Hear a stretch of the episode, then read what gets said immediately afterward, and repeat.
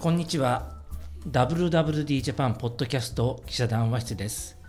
この番組はファッション業界のその時々のニュースや話題について3人の記者が分かりやすく解説したり時には脱線したりしながら掘り下げていきます、えー本日の進行の林ですよろしくお願いしますご一緒する横山です。はい、編集部急ぎみです。今週もこの三人でお送りいたします。よろしくお願いします。よろしくお願いします。はい、今日のテーマは何でしょうか。そごう・西武あ、そこセーブ。話していなかったなと思って違うんですよ。本当は話したんですよね。お裏話しちゃう、ええそれ言っちゃうんだ。ええ、でもいろいろとこう事態が急変するから、ええお蔵入りになったりとか、二回ぐらいになりますよね。ああなったかもしれないですね、今ちょっと状況が、まあ、落ち着いてきたというか、えー少なくとも現時点で、ええ、まあ、方向性はっきり定まって、はい、えーようやくあんまりそのタイミングを気にせずに話せるような なるほど。タイミングになったかなというふうにはい。思っています今録音してるのが9月の21日はい、ということはあの暑い暑いストライキからもう20日以上21日経ってるんですね。はあ、 8月そっか。 31日でしたもんね。 8月31日行ってきたんですよこの話、まあ、2回目なんですけどまあ、ちょっと流れを整理すると、うん8月31日にもう50な何十年ぶり50年ぶり60 61年ぶりや61年ぶりのストを西武池袋本店でやりました、はいで9月1日に、えー、とセブン親会社のセブンアイがフォートレスファ投資ファンドのフォートレスにもう会社を譲渡する契約をもう9月1日付でうん契約をしてうん発表したとはいまあという政府間31日で取締役会で決めて決めて、そのストやってる裏で決めちゃったと、なるほどなるうほど、ん、ということですよね、はいでストも当日行かれたということですね、はい林さんは、はい、でまあストの狙いっていうのはその売却を阻止阻止というかちょっと先送りしてもう少しじっくり、えー事業継続と雇用の存続雇用の維持をうん、しっかり確約を取るとううんん、いうのが、えーそごう・西武労働組合の目的だったわけですけども、うん、えーそれがちょっとかなわない形で終わったはということですね、いはいえーだからもう売却にもうセブンアイ傘下のそごう・西武じゃなくて、えー今はアメリカの投資ファンド傘下のそそごう・西武とうんうんいうようなうん形あにーなるもほどね親会社はすでに変わっていて労働組合がこれから交渉の余地があるのだとすればそのアメリカのファンドとうん、やるというような方向で決まっています。でその争点となっていた、えー西武池袋本店うん、これの約半分強うん、を、えーヨドバシカメラうん、その新しい親会社であるフォートレス・フォートレスという、えー投資ファンドの、うんがビジネスパートナーとして迎え入れたヨドバシカメラが、うん、えーの大型店が池袋に入るとうん、で百貨店は半分以下になっちゃうとこれだったら百貨店としても継続していけないんじゃないかとうん、いうような組合の危機意識だったわけですけども、まあ、このまま進むことになったとうんいうことですね。ははい、で具体的な今交渉を水面下でけんけんがくがくやってるところだと思うんですよね取引先とかも含めて、う、うんんどうですかこの一連の流れを見て横山さん、い、いやなんか、うん結局すああって思ったのが9月1日以降になんかいろんな情報が出てきたっていうかどんな情報を、その結局そのフォートレスのうんいろんなスキーム買収のスキーム、まあ、正式にはね、うんでまあなんかはまあそうだろうなと思ったのがいくつかあったんですけど、まあ、いくつかの中でそのもうヨドバシカメラが割合その西武本店とその他あの千葉とか。え千葉とかうんに、まあそのもう土地をねうんうん取得すると、うんお金を出して買いますよっていう約束をしてたりとうか、んなんかあと、まあ、譲渡価額あのセブンアイナインの売却額もなんかその割合企業価値が売却買収額かと思ってたら、うん実質的にはその何貸付金とかのねうん総裁とかで、まあ、割合こう金額的にはもうすごい安くてうん、1億円以下だったよね1億円以下うんで8000億あ8000万ぐらいだったかなでセブンアンダイも特損かなり出してうて、んみたいな感じでう、んなんかそそのなんていうのこう9月になってから急にそういう話がバババって出てきてて、うんでなんかっていうのが印象的ですねでなんかで結局それってなんか、まあ、あんなに揉めてたのにフォートレスもよく引かない引かないというか全然存在感が9月1日までなかったんでねまあ特に何も発信しなかったそうのそ公にう、うは、ん、まあでもまあとにかくこうもう金がねうんヨドバシからこんだけ入ってくるだって もうさヨドバシがすごいお金出すから、うんもう買収契約完了した時点でフォートレスとお金がドバッと入ってくるうんスキームじゃないですかだからまあそれはもうなんなこう何を言われても耐えこうぐーっと耐えてもうサインをしたらもうこっちのもんだみたいなっまあ、フォートレスとしてはまあ資本の論理で押し切ったというていう感じがね感じい印象はそういう印象を受けましたよね、私なんかよヨドバシがすすげえなと私は思いましたなんか日経のあれにもあったけど結局金を出すやつが一番偉いし力があるんだなと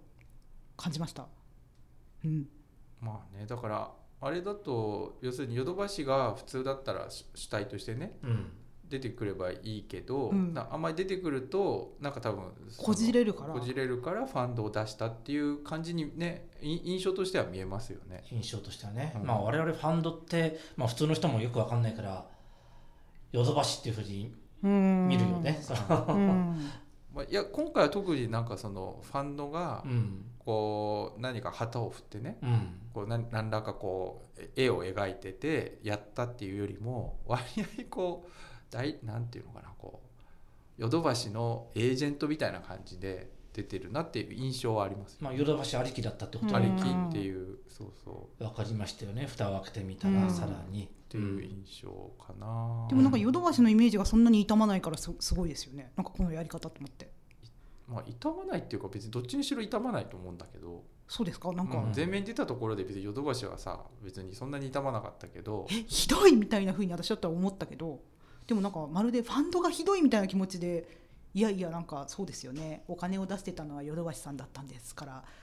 そりゃそうですよねみたいな気持ちに今となっては思っています。うん、まあどうなんですね、そまあ、普通にヨドバシ連合でうんヨドバシがこう温度を取って入札に参加みたいになってたとしたら、うんまあ、要は家電量販店が、うんえー百貨店をね、うんあの買収するっていう構図だったし、うんまあそれはそれで別に新しいこ構図としてはねあのある構図で、まあ、だからそしたらそれで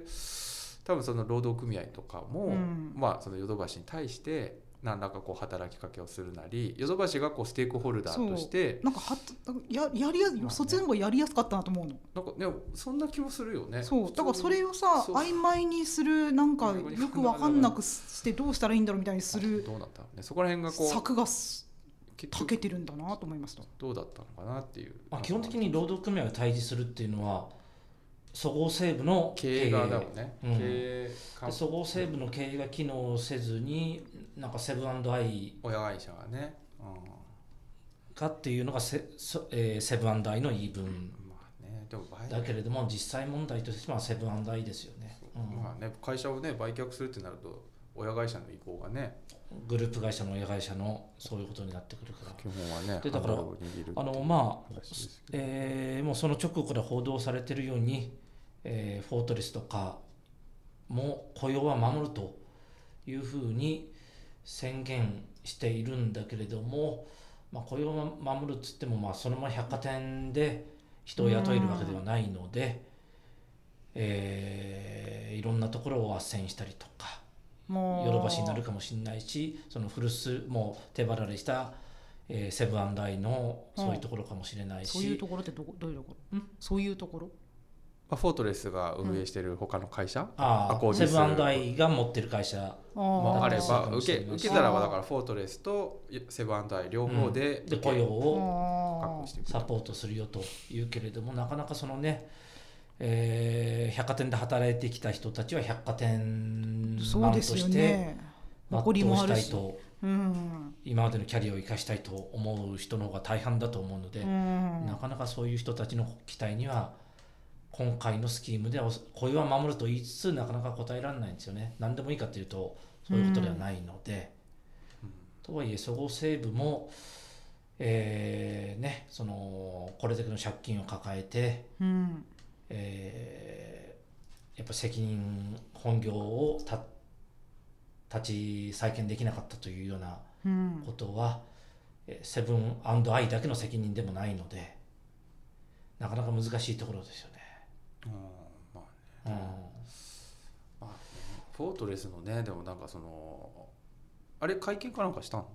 拝見はしてないんじゃないかな。ああそううんフォートレスのそのいろんな新しいプランっていうのはあれはじゃあ報道で報道でまあ取材ど各社が取材してという取ことで材したというなんか向こうからだなんか出してるっていうわけではないえーコメントぐらいは出してると思いますよ正式あーあのあのなるほどねそれはこちらも見てますけれども、はいうんじゃあまだ実際じゃあどういうふうなあー感じで進んでいくかっていうのははっきりしたことはまだ分かってないまだはうんあの断片的にしか出ていないですよね、その、えー池袋本店のヨドバシカメラも1年後をめどぐらいから動き出すみたいな、うんなんか投資額いくらでしたっけいきなんかいくらなんか出てましたけどこれなんいくら投じる600億だったかな、池袋本店の改装にいや、えー全体で全体で600億ってすなんか正直百貨店ってなんかすごいあれが管理コストがすごいかかるじゃないですか、うん、ででかい館だと、まあ、いちいち言わないけど毎まあ、ちょっと年それがどういう配分になるかもあれなんだけ数れ十ども億単位で多分計上してるまよあ、ね、いずれにしても、えー今一番揉めてるのはそのラグジュアリーブランドそうですよねらだからどういうテナント構成というか、うんど何がどうなってどうなるのかですよね。一部報道で漏れていた再建計画という再建じゃない改装計画はい、だとラグジュアリーブランドは場所を移転して残すみたいなあー感じだったけれども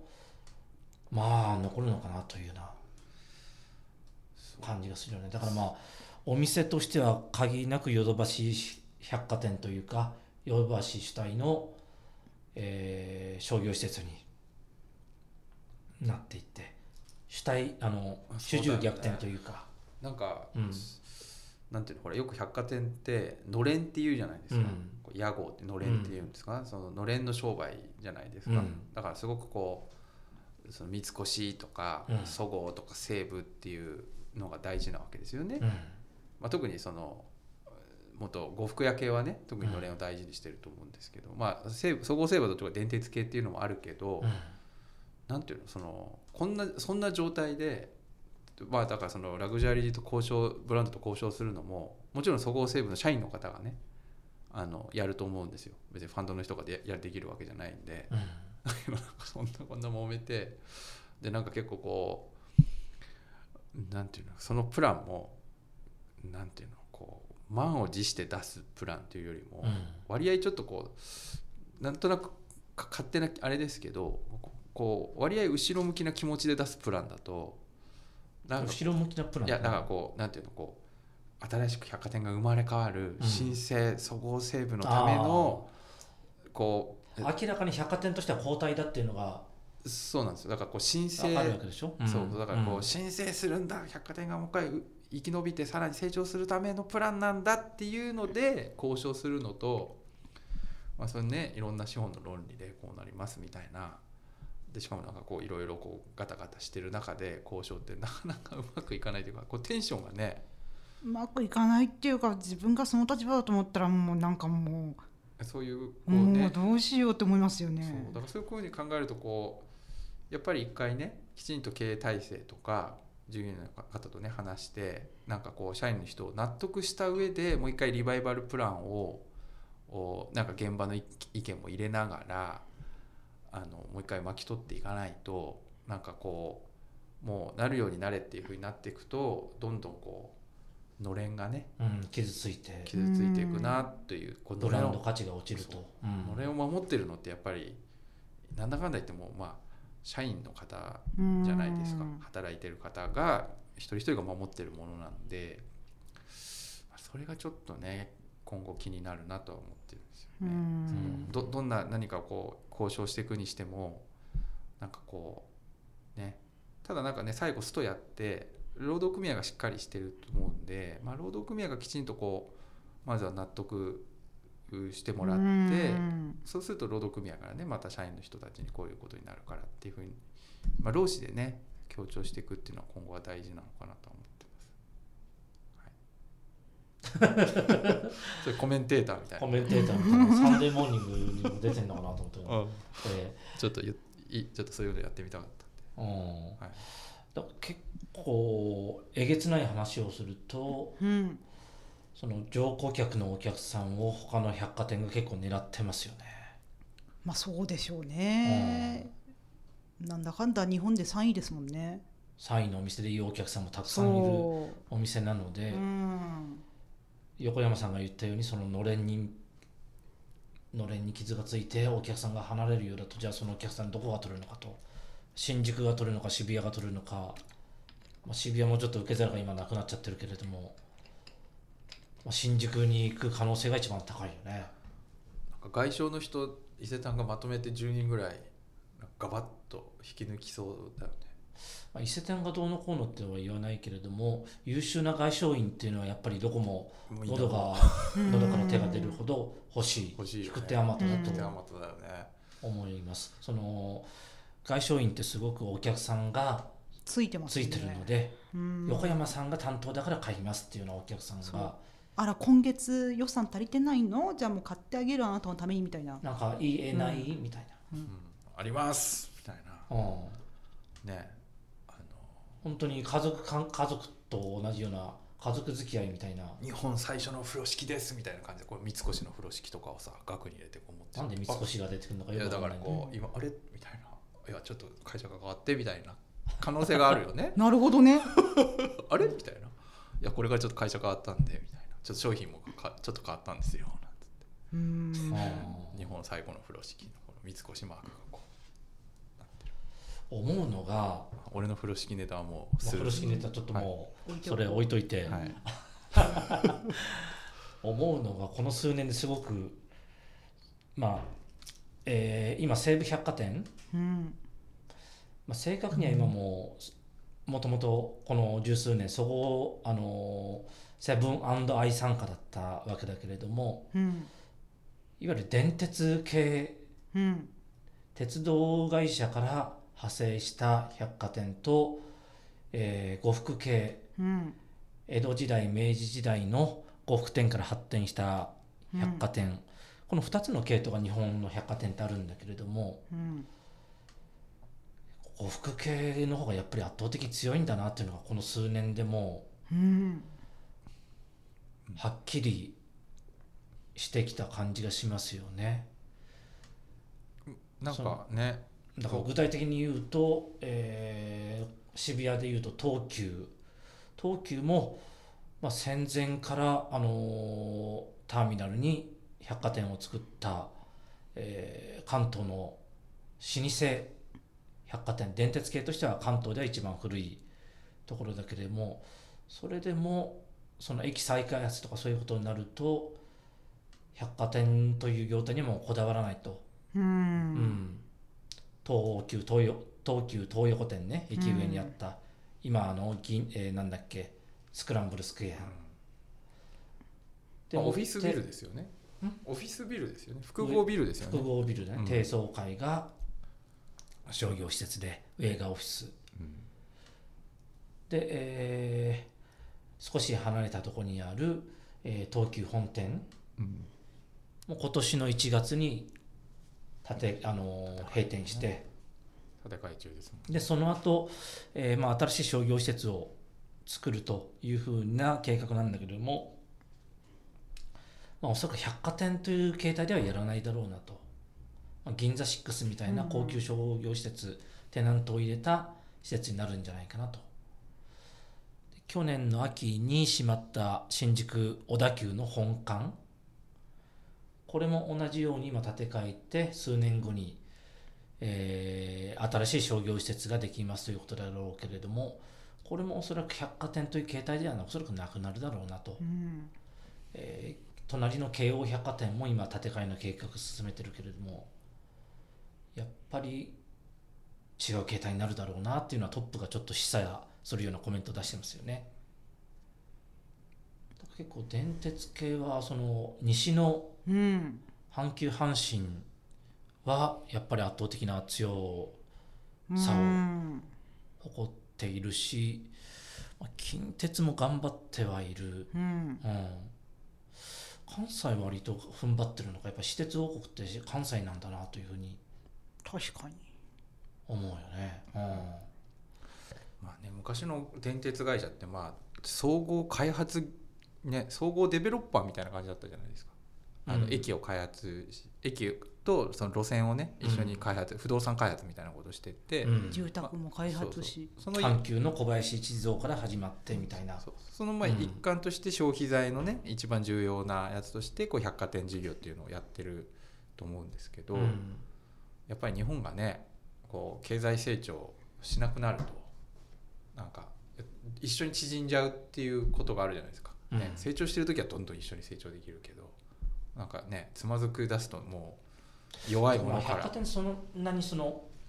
えー収益性のいいビジネスモデルではないので、うん鉄道会社親会社の鉄道会社という立場だと建て替えてゼロからうん新しいお店を作はるい切場合、っちゃえ切っちゃえみたいな、うん百貨店という業態にこだわる必要がそんなにあるのかとうんまたいうような大型こもとにねなるのはオフィスビルの方がいいってことですよねオフィス複合ビルホテルとかやった方がいいんだよね、まあまあホテルと専か門で店区画みそたいなの商業施設やるにしてもうん百貨店じゃなくて複合ビルといううん服 百貨店じゃなくてだから専門店みたいショッなピングセンタあーー型うんつまり家賃をもらってテナントに入ってもらうというようなうん形にするというそっちのが、えー収益性がいいと。あうん百貨店はそれ本業なのであ呉服系っていうのは割とそれーそうですね百貨店業だけやってきた会社なのでグループ会社の一部ではないので結構その辺の、えー羊みたいなのがはっきりしてきたような感じがしますよねうんうんどうですか磯上さんよく使っている百貨店ってあるんですかまあ伊勢丹伊勢丹、へえうんそうだよね伊勢丹の強さが今際立ってるよねなんかうんうんなんかすはい先日昨日昨日でしたっけ一昨内日か覧会昨日昨日あの新しい3階のいわ新ゆ宿る店3階のあリニューアルしたのそううんうんいわゆる百貨店のキャリアの婦人服みたいなゾーン伊勢丹にも一応あったじゃないですかはいはいあそこを変えて富裕層の日常着にしますみたいなさあ減っていなったんですけどあれ3階ってあれじゃないのクローバー大きめのサイズじゃなかっあそう大きめのサイズとかの横にちらっとまだ残ったんですたよ、はそういうところ、はいはいさらに減らしちゃって NB い、やなんか NB でもなんか富裕層の日常着みたいな感じの NB に、あふあそういうこと、うん、ああナショナルブランドのかなり一角二角上ぐらいの価格帯、ってことはオンワードのジョゼフであってもこれは他のジョゼフとはなんか違うみたいあなそういうフォクシーとかはあもフォクシーとかじゃないうないんだうん、あなんか最上級ラ今インあの会社だったらあの店だったら今もう何でも売れるんだろうなっていう感じしましたよねーあそんな何勢いでもあ売れるるんんじゃないだですか、ううんんきっとこう外商さんがさお客様こういう企画がございますとかを多分いろんな催事のごとにきっとそういうふうにお声がけしたら何でもあそんさなっ勢きいみあたるいんにだうん勢いがあるんだ今なんか出店してる人たちそこのフロアに出てる人たちの話を聞くとうんうんみんな甲冑馬には乗りたいみたいなそういううんでもまあとにかく勢いを感じたんですよねそうな取んで材すでねうんなるほどだって池袋西部だってそういうポテンシャルはあるはずなのにうんうんさっき話したけどその呉服系うんの方が残ってるって話だけれども、うん世の中はもう江戸時代に戻ってきてるというふうに俺なんか思ってるわけだよね金持ちとああなるほだどねから電鉄系っていうのは割と戦後に、うんえー大衆がうん中間層が豊かになってくる高度経済成長の時にあー大衆が使う百貨店として西武もそうだし、えー小田急もね小田急もそうだし慶応もそうだし、うん発展していったわけですよ。なるほどね大衆が、えー今日より明日が明るい明るいというふうおに金見をて来年のが稼げるみたいなそれで一日中うんその、ちょっと一つ上の生活を、えー、垣間見ることのできる百貨店で、美味しい生活ってそれはやっぱり電鉄系っていうのは庶民の大衆のものの百貨うん大衆百貨店だったんですよね、確かに一方その戦前からやっている幸福系の百貨店とは結構高級店だったわけですよ、ううんん、そっちの方がなんか敷居高いような気がするでしょ今でも、うんうん、大衆性ということで言えばうんうん、だからその江戸時代のようにもう死の交渉みたいな時 時代に戻ってきていて結構経済的な二極化がもうえげつないぐらいに進んでいるとうん呉服系のなんだろうその江戸時代から培ってきたようなその外商というか、えー裕福な武家や商家をうんの皆さんに対してこのマンツーマンでいろんなものを商売していくみたいな面倒を見ていくみたいなやり方というのが現代風にアップデートされてこれ続いてるわけですよね、うんデジタルなんかも駆使しながら、確かにうん、駅のターミナルの上にこう大きな将棋室作って皆さん来てくださいうん集まってくれっていうのよりもお金持ちの皆さんちょっとごゆっくりここでお買い物してくださいねみたいなこの5つ星ホテルとか飛行機というファーストクラスみたいな世界にうんなってきてるのかなというような気がしますよね。なんか僕ちょっと見て気になったのが、うんこのニュースの時にそのヤフーニュースが総合セーブの話、そう総合セーブの時に、うんそのこれニュースでこうトップニュースに出てくるやつでこうヤフーがなんかこうアンケート取ったりするじゃん時々、うんそれでこうこのこのニュースに関連してヤフーがアンケート取ってて、うんでなんかそのアンケート俺もチラッとしか見てないんだけどアンケートの中の一つに百貨店にうんなんかみどのくらいの頻度行きますかっていうアンケートを取ってて、でこうまあ、もちろんそのニュースに対して百貨店がどうこうっていうやつをめ意見あったんだけどその中の一つにであってうんぶみ見て、まあ、そうなんだと思ったのが8割ぐらいがうん月に1回行かないぐらいの人たちなんですよね。えでもそれでも私結構みんな言ってんだなと思ったよ年一とかもいるんじゃないのそうそういやだから本当にね大半がうん年12、回本当うん8割とか6割とか、あ67割だったかなとにかくねすっごい量が、うんほもう月に1回以上行かないぐらいの頻度でしか百貨店行かないんですよ、うんそのアンケートに答えた人だよ、うんうんだから別にその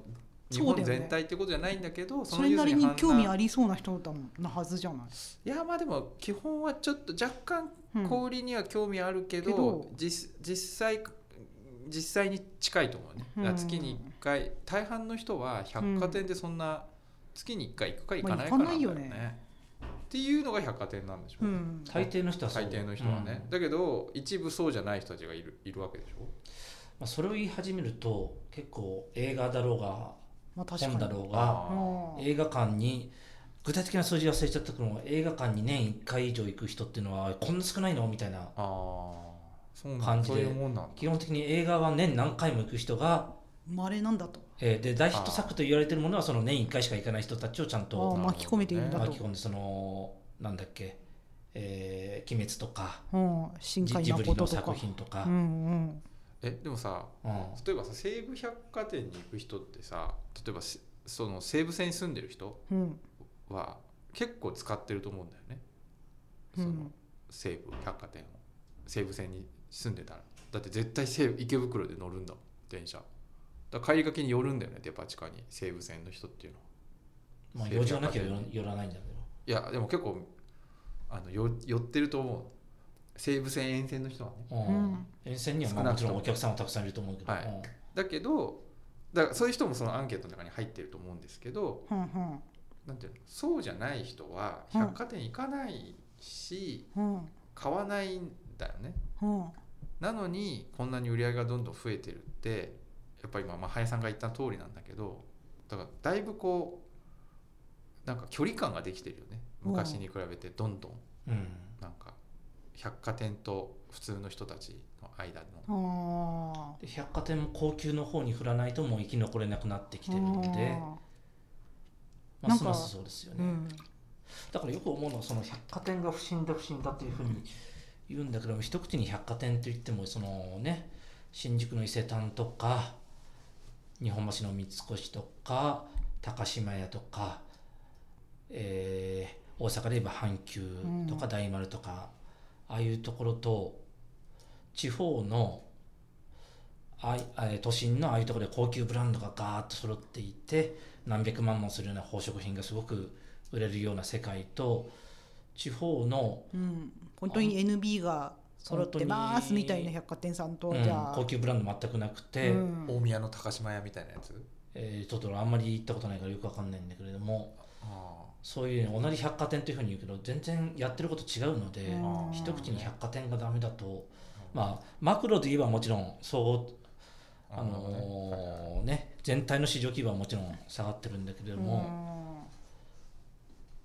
ちょっと違ってきてそういう一括りにできないですよねもうね。ロンドンのハロッズにロンドン行った行くと皆さん行くじゃないですか、うんあそこ中東系の百貨店じゃないですか、うん、オーナーがね今は、そうん、で猛烈に同じルイ・ヴィトンでも売ってるものが違うみたいなうんあクロコダイルしかないみたいな、うんあそうなんだこここのブランドこんなにクロコいっぱいあんのみたいなそういう、そすげえみたいなううんそうなんだうんでも買う人が中東あそういう人ああいうあわやみたいなのしてるあ人多いんですけど。へーなんかもうそこに日本のままのいでたちの私が行くとなんか本当になんかあーすごいみすぼらしい人が来てるみたいなえーなんかすごい恥ずかしい歩くのだけでも恥ずかしいしなんかこのこの子がなんか商品を見たそうでも絶対私は声をかけたりしないみたいなそういう、なるほどねええああそういうまあ、そもそも私ガがチ買えるような財布とかもそもそもないんですけどねもうガチのそういう中東なんていうのもう中東王族仕様みたいになってるのねハロッズはねそうそおうそう金そ持うち仕そ様うになそうってそるうそうんでうんそう磯君さんみたいな庶民が行くと本当にはいみすぼらしい恥ずかしいどうしようみみたたいいなな気持ちになってしままあ、うヨーロッパとか割とそうだったよね階そのイ級ギ社会リスとかフランス、うんアメリカは割と日本と同じように大衆百貨う店んあって自由の国だからあるんだけど、まあそれでも、まあ、日本と同じようにやっぱり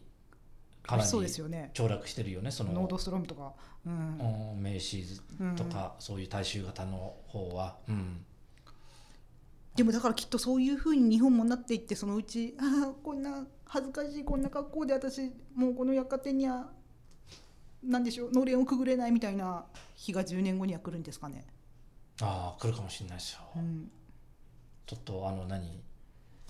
もう顔顔で入場できるみたいな感じになって恐ろしいあー SF みたいな認識ね 認されちゃ識うしからてあこの人年間買い物ビップをキャップみたいなあさ300万円は買ってくださってるからいいですよ。 300万円以下だからちょっとええおちょ断っりとしま、すみたいえーな、ちょっと並んでいただけますかみたいえな。いやでもね悲もうしい近々、うん多分もうそう遠くない将来に外商専門のバッグあの買い物用バッグとか渡してくる百貨店出てくると思うよ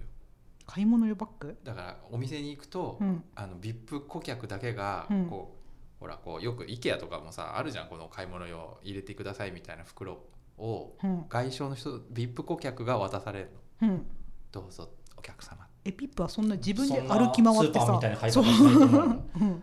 えビップいやは基わか本ラウンジとかに座っていっててさいうあらこれがいいんじゃないみたいな、み法んな絶対言ってるけど律外商員が来るまで届けてくる、っていうふうにみんな思ってるじゃんだからうそんこがセンスがないお二人なわけで逆確なかのに確かに横山さんがこの中だと一番外傷に近い男その逆なのんなんかまあどんなつええまあ多分それパそのあふ箱が問題になると思うんだけど、うん要するにもう VIP 顧客は一目見て分かるようにお店もするしうん、 VIP 顧客はそれをそういう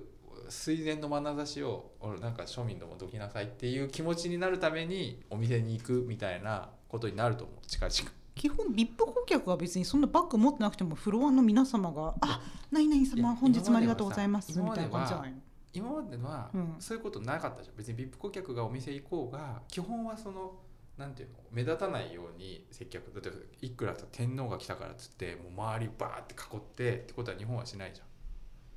接客あんまり売り場でもしてないというかビップルームでやってるんでそもそもだからそれをなんていうのその外商顧客みたいな人って生きりたい人も多いから俺伊勢丹のこの